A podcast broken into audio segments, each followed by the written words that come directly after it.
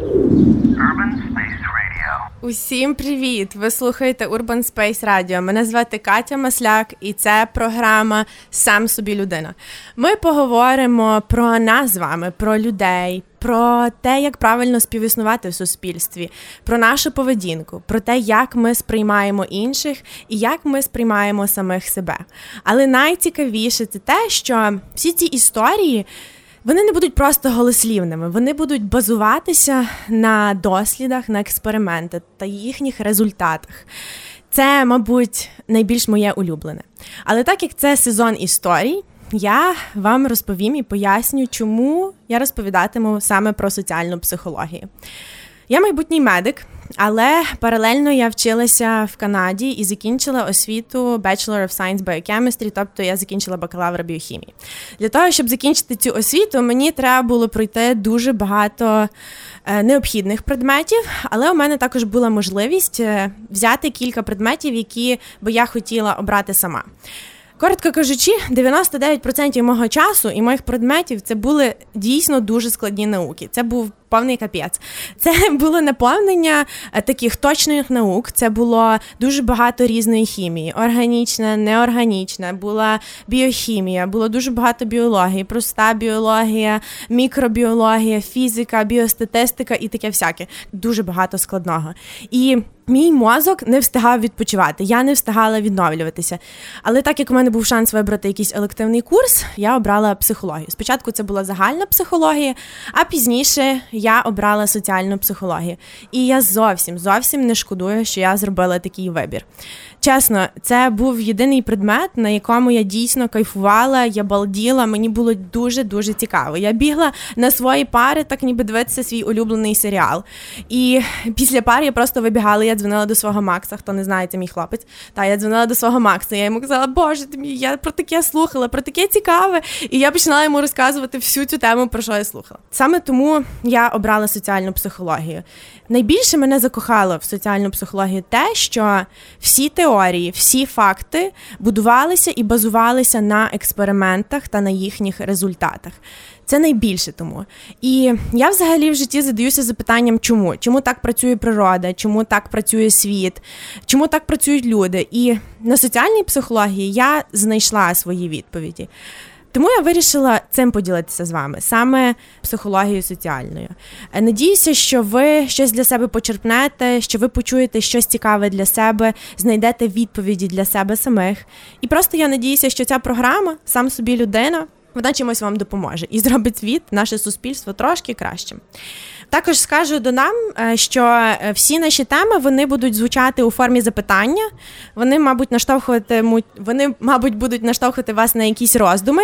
І я протягом програми буду пояснювати вам, давати відповідь на це запитання. Також перед кожною програмою ми будемо задавати в соцмережах запитання до наших слухачів.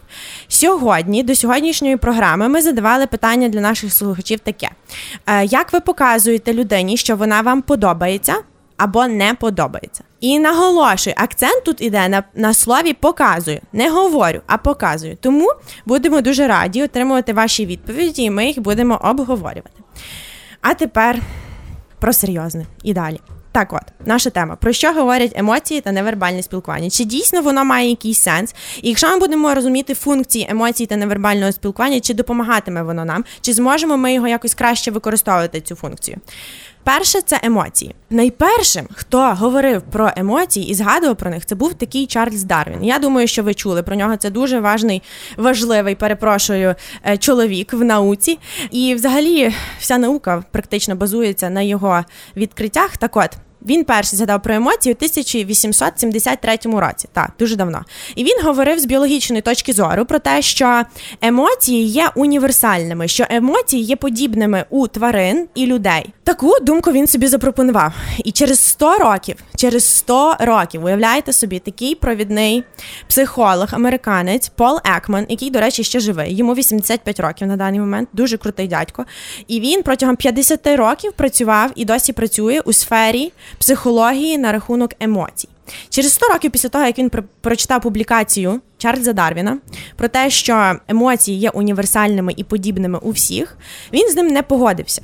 Його гіпотеза, його це, тобто Пола Екмана, була така, що емоції це якась соціальна навичка, яка вивчається протягом нашого життя, і емоції будуть різнитися у людей. Тобто, якщо хтось живе в Америці, то в нього емоції будуть зовсім інші, ніж в людини, яка живе в Китаї. Ось така була його гіпотеза. що Емоції не є універсальними і що вони будуть відрізнятися в людей. Але окей, це була просто гіпотеза, і йому треба було її або підтвердити, або заперечити. Що він робить далі?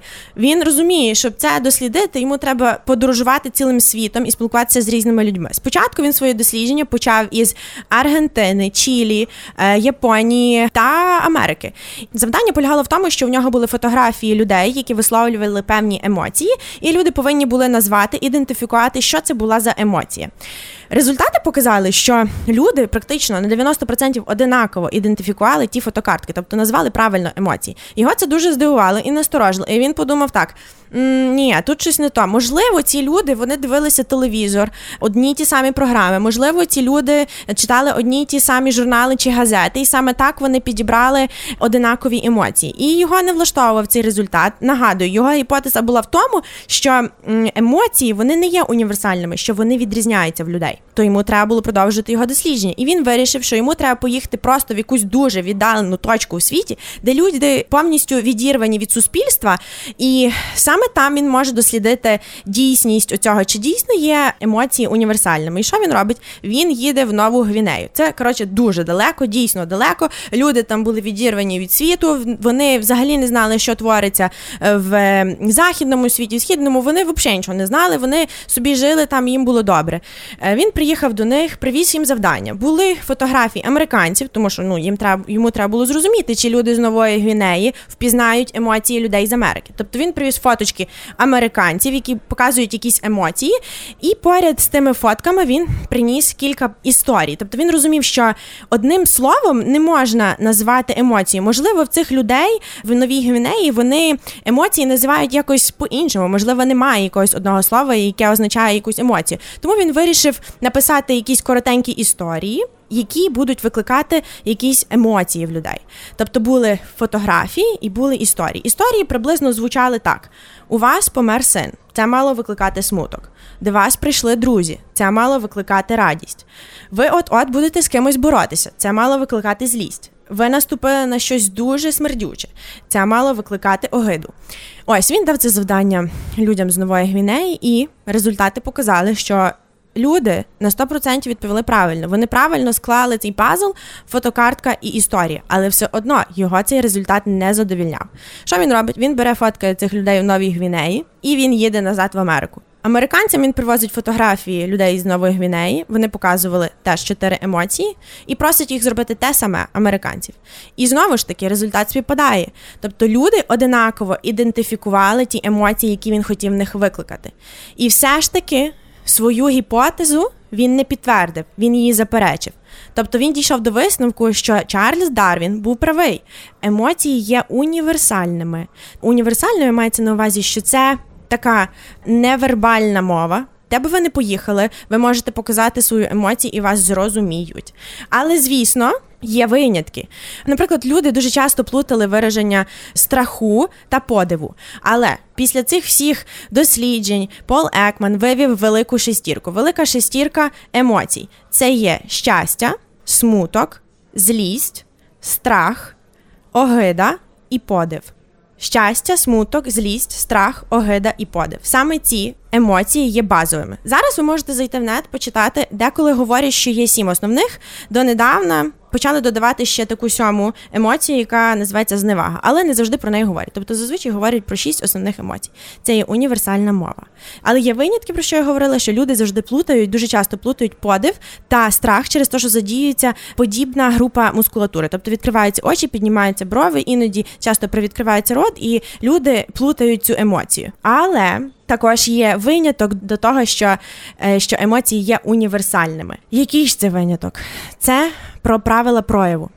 Що це таке? Коротко кажучи, правила прояву це те, що в кожній культурі е, є якісь емоції, які можна або не можна показувати. І є чотири основних правила прояву. це інтенсифікація, це показувати більше емоцій, ніж є насправді. Деінтенсифікація це показувати значно менше емоцій, ніж є насправді. Нейтралізація це просто покерфейс, як ми говоримо, це ноль емоцій. І маскінг це маскування, коли ми показуємо зовсім іншу емоцію, ніж є насправді. Мені, так як я мала досвід жити в Канаді, мені дуже насправді заважало оця останній пункт маскування. І це маскування, воно робило складність в тому, що я не могла зрозуміти, чи люди дійсно показують ті емоції, які є насправді.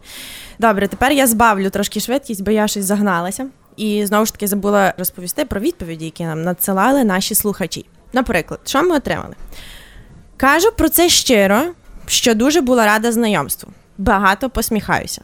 Отут дякую за те, що посміхаюся. Тому що ми питалися про те, як ви показуєте, а не говорите. Про те, що вам хтось подобається або не подобається. Друге, мовчу і не посміхаюсь. Бачите, тут кльово. Це якраз про те, що тут є точки дотику.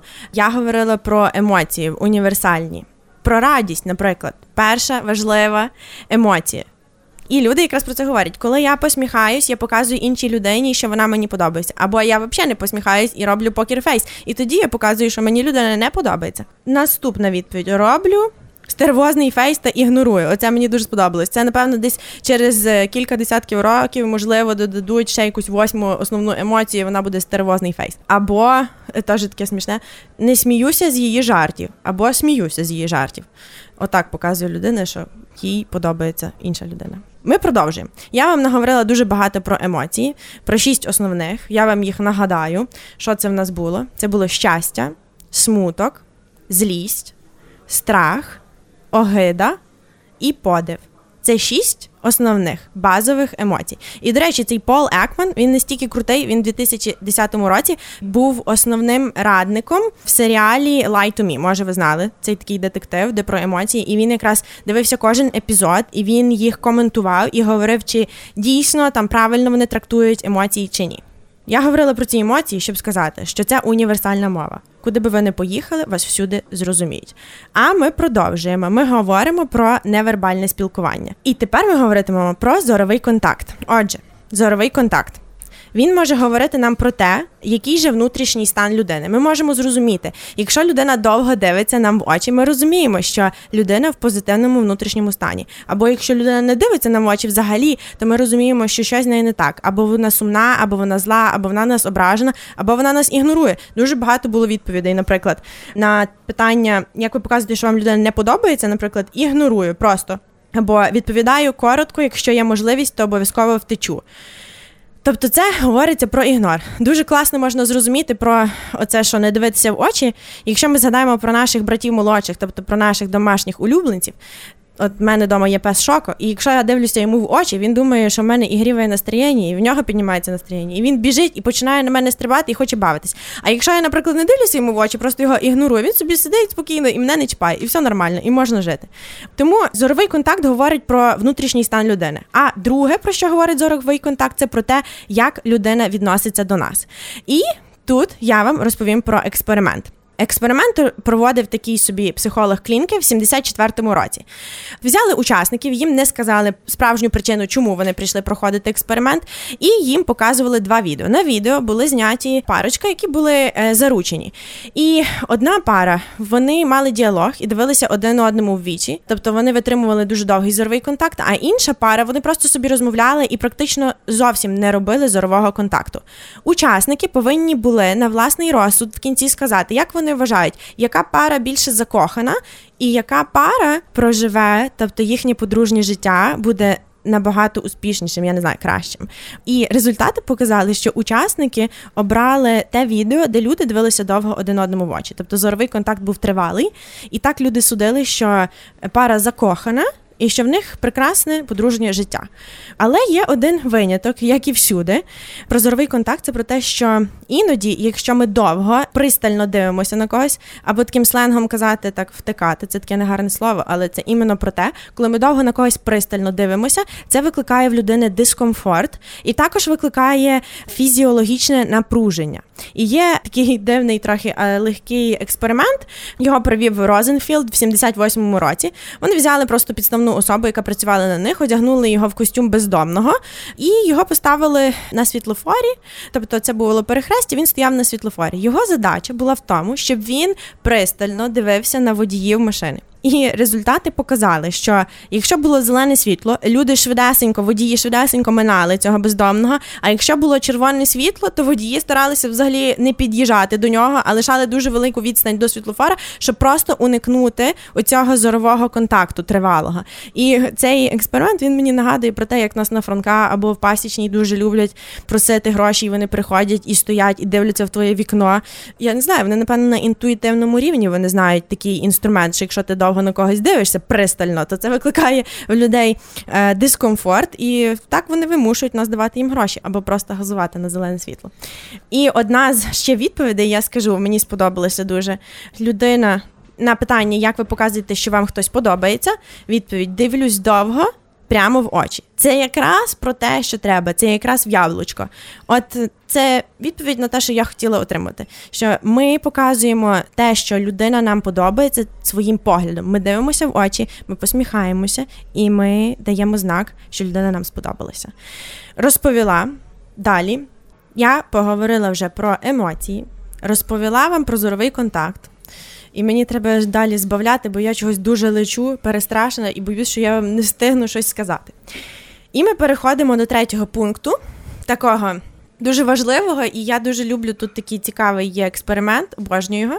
І цей пункт називається міжособистісний простір. Дуже складно звучить interpersonal spacing по-англійськи, або проксеміка, наука, яка це вивчає або просто дистанція між людьми.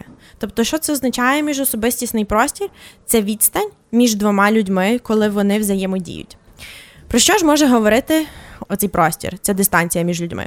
Перше, це про статус людини, і друге це про близькість або їхню інтимність. І перше, ми поговоримо про статус людини. Дуже цікаво, ми часто про це забуваємо. Ми дуже часто забуваємо, що невербальне спілкування може за нас дуже багато чого сказати. І, власне, простір між людьми також може багато чого сказати. Отже, про статус людини. Тобто, дослідники, такий собі психолог Дін та інші, вони задалися запитанням. Вони подали гіпотезу. А чи дійсно статус людини впливає на відстань між людьми, коли вони взаємодіють? Окей, їх це зацікавило, і треба створити якийсь кльовий експеримент, щоб це міг довести. І вони собі подумали, щоб це провести так чітко, знати, отримати класні результати, треба взяти таке якесь суспільство, маленьку групку людей, де добре там професії, посади поділені по рангах.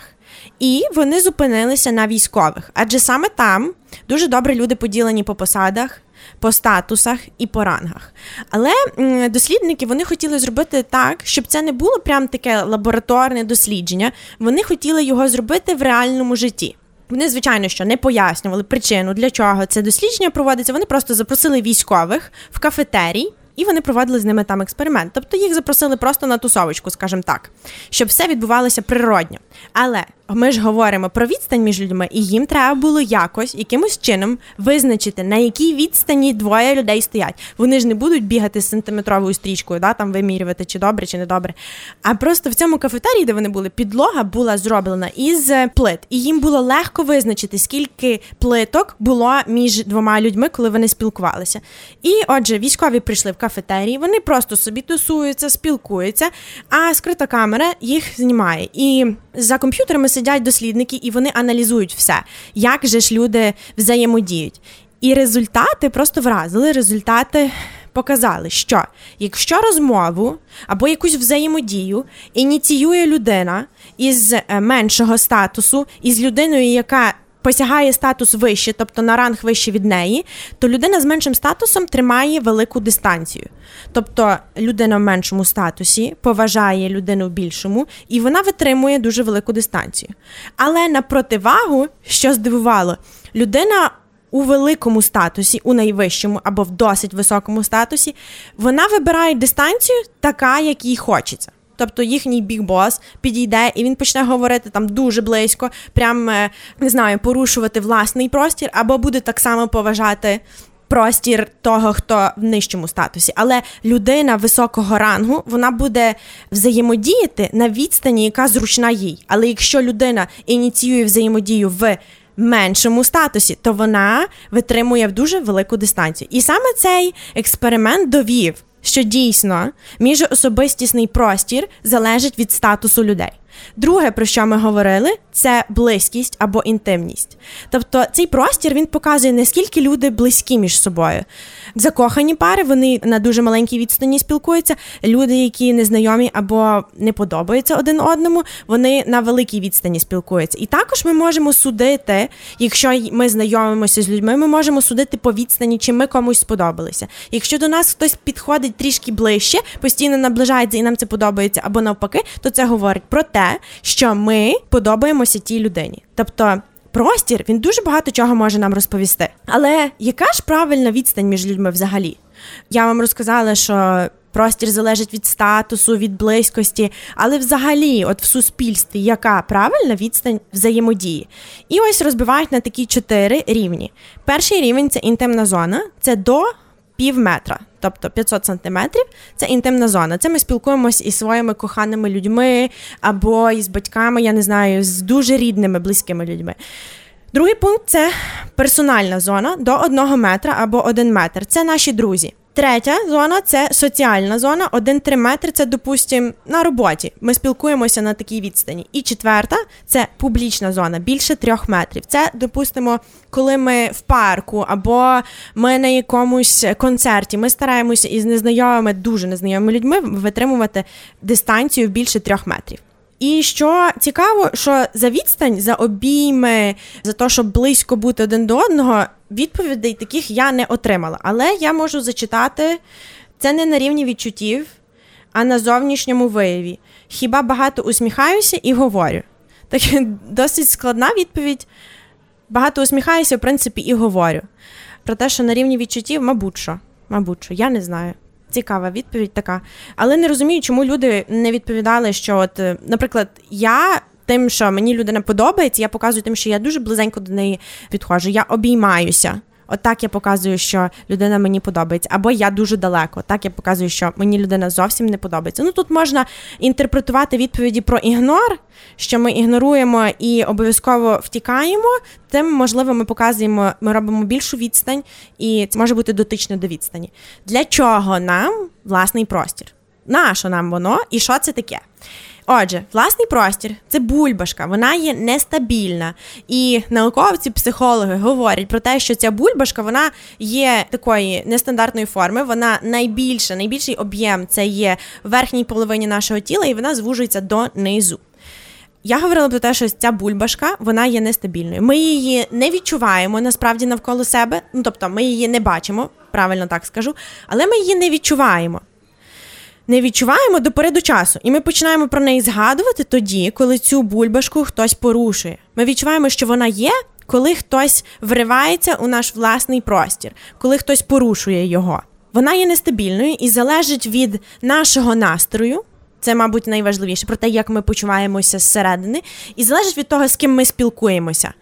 Тобто, якщо ми з близькими нам людьми, ця бульбашка вона майже тріскає, а якщо ми із чужими людьми, ми прям цю бульбашку вона стає величезною. Так само від настрою залежить. Коли ми щасливі, ця бульбашка може бути дуже маленькою. Але якщо ми злі, ми просто знервовані, то бульбашка розширюється, і ми не хочемо нікого до себе підпускати. Для чого нам цей власний space? Для чого нам ця бульбашка? Психологи виділяють такі три основні теорії власного простору, тобто функції, для чого вони існують. Перше, дуже цікаве і кльове, це про перенасичення інформації. Про що це? Це про те, що Дуже багато подразників. Якщо дуже багато подразників потрапляє до нас, ми, наша фізіологічна енергія, вона просто дуже швидко скорочується. Тобто, якщо ми собі маємо власний простір, такий собі бульбашка, і хтось бере, знаєте, є такий типаж людей, які просто вони тебе не знають, вони підходять і вони просто вриваються в твій власний простір. Вони настільки близько стають біля тебе, починають до тебе говорити, що ти просто не шариш. Я, наприклад, якщо до мене хтось занадто близько підходить, я не розумію. Я взагалі не чую, що що вони говорять, не можу нічого зрозуміти. Чому? Бо задіється занадто багато наших чуттів, аналізаторів. Це, наприклад, зір включається дуже сильно. Ми чуємо запахи, тобто носовий аналізатор включається, слуховий, і воно все перенасичене, і наш організм він просто знесилюється від того, що занадто багато енергії пішло, щоб вислухати одну людину. Друга теорія це є стресова теорія, дуже цікава. Ця теорія говорить про те, що власний простір нам необхідний для того, щоб почуватися в безпеці, і щоб мати час, щоб захиститися у моменти стресу або якоїсь небезпеки. Тобто, якщо нас, не дай Бог, хтось хоче там на нас підняти руку, не дай Бог, то ми будемо через наш власний простір, ми будемо мати час, щоб розвернутися і втекти. Або якщо там пес на вас біжить і хоче вас кусити, от. У мене таке було, що мій шоковий, я на нього подивилася знову ж таки про те, що я вам розказувала. Я на нього подивилася. і він подумав, що в мене гріє настроєння, і побіг до мене і вкусив мене за руку. Женщини тут повеселились. Так, про що я говорила? Ага, я говорила про стресову теорію. Так от. Як же ж дослідникам доказати, що дійсно це правда, що власний простір це про стресову теорію? І це такий смішний, ну я не знаю, мене веселить цей експеримент. Він був створений таким мідл містом в 76-му році. Такий експеримент в сьогоденні насправді ніхто би не дозволив зробити, тому що він би порушував усі там правила, я не знаю, гуманність, етику. От, але в ті часи ще правил не було насправді на рахунок експериментів, і люди собі, якби науковці, робили те, що вони хотіли. На чому ж базується експеримент? Науковці хотіли підтвердити, е, що дійсно наша ця бульбашка, наш простір, він нас захищає від стресу, від якоїсь небезпеки. І що вони зробили? Вони цей експеримент проводили в чоловічому туалеті, в загальному чоловічому туалеті, і були дві підставні особи. Одна підставна особа це був такий конфедерат. Він заходив в чоловічий туалет, і він ставав біля людини, яка мочиться в той момент, біля чоловіка, який мочиться. А інший він сидів собі в кабінці і він підглядав, він шпіонив за ними, і він хотів подивитися. Перепрошую, що я вам про це розповідаю, але воно дійсно таке смішне. Той, хто сидів в кабінці, він спостерігав за тим, він засікав час, наскільки довго чоловік який мочився, робить то своє діло. Наскільки часу то йому займає, якщо біля нього хтось стоїть дуже близько поряд. І результати показали. Що вони вивели таке по-англійськи, це називається delayed onset of urification. Це означає, що при відчутті стресу в чоловіків трошки віддаляється, тобто збільшується час на те, щоб помочитися. Воно таке смішне, мабуть. Але чому? Чому так? Тому що я вам поясню, бо цей конфедерат, підставна особа, стояла дуже близько біля чоловіка, який мочився. Той чоловік відчув, що його власний простір порушено. У нього виділився адреналін, тобто симпатична система почала. В нас є симпатична і парасимпатична, може про це не знаєте. Fight or flight, битися або бігти. Це така система в нас включається в нашому організмі. Виділяється адреналін через те, що чоловік, який хотів сходити в туалет, він починає нервуватися. І адреналін настільки впливає на організм, що сфінктер звужується, і він не може помочитися. Ну просто він не може це зробити через те, що вдерлися в його власний простір. І саме таким чином науковці дійсно довели, що одна з теорій, для чого нам важливий власний простір, це є. Стресова теорія, тобто це про те, що власний простір це був бульбашка, нам необхідна для того, щоб почуватися в безпеці і мати час відреагувати на стресові ситуації. І ми дійшли до останньої теми, до питання, для чого ж нам власний простір. Це пояснення було. І ми проговорили з вами дві теорії. Перша теорія була про перенасичення інформацією, а друга теорія звучала про стресову теорію, про те, що власний простір, ця бульбашка, необхідна нам для того, щоб захиститися від небезпеки, щоб встигнути відреагувати. І ми рухаємося до третьої цієї теорії, для чого нам власний простір, для чого нам ця бульбашка. І вона просто собі звучить так: невербальне спілкування. Про що це? Що бульбашка, цей простір, наш власний простір, дуже легко може показати людям, що ви мені подобаєтеся або не подобаєтеся. Е, багато де не прийнято говорити, що. Там, я не знаю, наприклад, мені здається, в Україні е, в нас нема такого, що ми деколи про щось змовчуємо. І за це я от любила бути вдома і люблю бути вдома через те, що в нас тут часто люди говорять багато все напряму. І, до речі, наші відповіді якраз базувалися на цьому, про те, що потрібно прямо говорити, потрібно чесно говорити. За кордоном трохи так багато маскувань, багато показують емоцій неправдивих, тобто тих, яких немає насправді, і також вони говорять іменно оцим простором, власною бульбашкою. Оцим простором вони показують, що ви мені не подобаєтеся, пробачте. І саме таким чином людина може. Так сказати, морознути когось, вибачте. Або навпаки, ми можемо замість того, щоб сказати, що ви мені подобаєтеся, чи можна я до вас підійду, людина просто бере і підходить, зменшує власний простір. Вона вдирається у ваш власний space, але якщо вам це подобається, і йде взаємодія, і тоді ви любитеся, і все стає дуже добре. От тому повторюю, є три теорії, для чого нам власний простір. Перше це перенасичення інформацією для того, щоб наші аналізатори не виснажились, коротко кажучи. Друге це стресова теорія для того, щоб ми могли захиститися. І третє це теорія про невербальне спілкування. Відстань. Наш власний space може замість нас сказати, що нам хтось подобається або не подобається.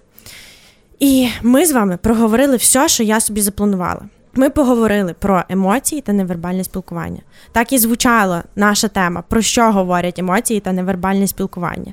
Яка ж взагалі функція цього першого ефіру? Чесно скажу, це був такий light. Ми з вами заходили так акуратно, ми рухалися в соціальну психологію. Е, ми говорили про легке. Наступні ефіри будуть складніші. Для чого цей ефір був? Для того, щоб зрозуміти що іноді ми можемо не говорити. Іноді ми можемо змовчати, ми можемо просто показати нашу емоцію. Ми можемо усміхнутися, ми можемо позлитися, насупивши брови, задіяти нашу навколишню мускулатуру. Ми можемо довго комусь дивитися у вічі, показати, що ти мені подобаєшся, або ми можемо.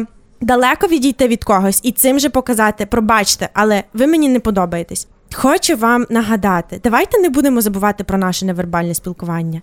Відповіді це дуже кльово, що у нас є така функція, що ми можемо задавати запитання перед ефіром під час ефіру. Нагадую, наші запитання звучали так: як ви показуєте? Показуєте. Нам треба було, мабуть, з Юлією додумати і написати кепслоком, щоб люди зрозуміли, що акцент іде на показувати. Як ви показуєте людині, що вона вам подобається або не подобається. 90% наших відповідей були про те, що я говорю, я скажу, я розкажу прямо, я скажу бла бла бла. Завжди йшло про розмову. Ми питалися, як ви показуєте. Не забувайте, будь ласка, про невербальне спілкування. Воно дійсно може виконати функцію за нас. Воно може комусь сказати, зробити комплімент, або може комусь культурно сказати, що чогось не треба. Я нагадую, це була Urban Space Radio. Мене звати Катя Масляк, і це була програма сам собі людина. Ми говоримо про нас, про людей, про е, про нашу поведінку, про те, як ми сприймаємо інших і як ми сприймаємо самих себе. Ми з вами будемо зустрічатися щосереди о 20.00 тут на Urban Space Radio. Ви можете послухати нас у прямому ефірі. Якщо ви не встигаєте, ви можете послухати нас на Apple Podcasts, ви можете послухати на Mixcloud та на Google Podcasts. І також можете зробити донейт на Urban Space Radio, якщо бажаєте, якщо вам це подобається. Urban Space Radio.